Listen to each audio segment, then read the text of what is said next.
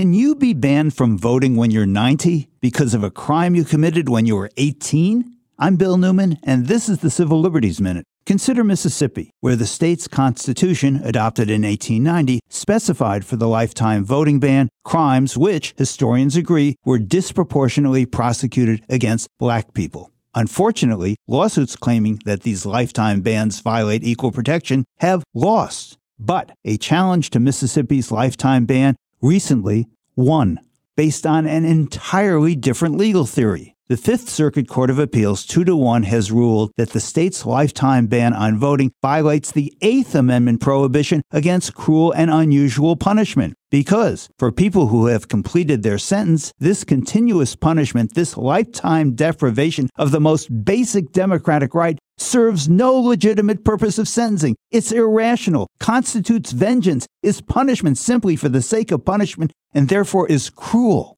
And only eleven states now permanently disenfranchise people for a list of felonies, plus there are four more states for certain election offenses. So, this lifetime ban as a punishment is highly unusual, thus cruel and unusual. The dissent said that the legislature can have a voting ban if it wants one, and the state attorney general has vowed to have this decision reversed.